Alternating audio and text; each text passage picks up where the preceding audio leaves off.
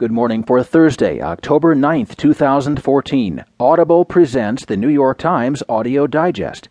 Here's what's making news on today's front page Patient dies in Dallas, fueling alarm.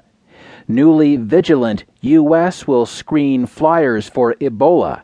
And U.S. steps up fight to block ISIS volunteers.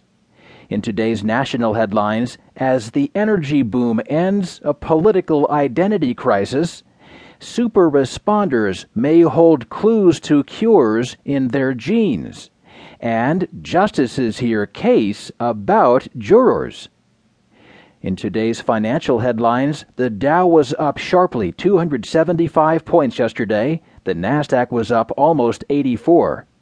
Obama briefed early on JP Morgan breach. Fed affirms rate outlook but seeks flexibility and Russia seeks to play sanctions over Ukraine tit for tat. There will be more business stories, more national and world news, a roundup from the sports page, and New York Times columnist Nicholas Kristof. Now, as chosen by the editors of the New York Times, here are the stories on today's front page. The top story is written from Dallas. Patient dies in Dallas, fueling alarm. For Louise Troh, word of the death of her fiance, Thomas Eric Duncan, unfolded Wednesday as everything else has since he was found to have Ebola at a distance. Dallas County's chief executive, Clay Jenkins, and the Reverend George Mason of Wilshire Baptist Church drove to the home where Troh, 54, has been under quarantine with her 13 year old son and two other young men, all of whom had been living with Duncan when he first began to show symptoms of the Ebola virus.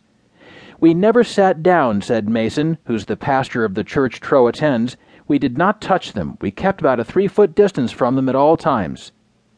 The death Wednesday morning of Duncan, 42, the Liberian man at the center of a widening public health scare, and the first person diagnosed with Ebola in the United States, heightened anxiety and fear here. It also renewed questions about whether a delay in receiving treatment could have played a role in his death and what role it played in the possibility of his spreading the disease.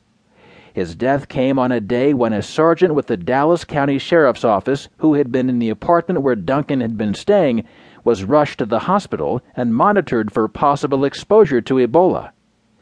Federal health officials said that they had not confirmed whether the sergeant, identified as Michael Monnig, had definite contact with Ebola or definite symptoms of the virus, but that he was being assessed.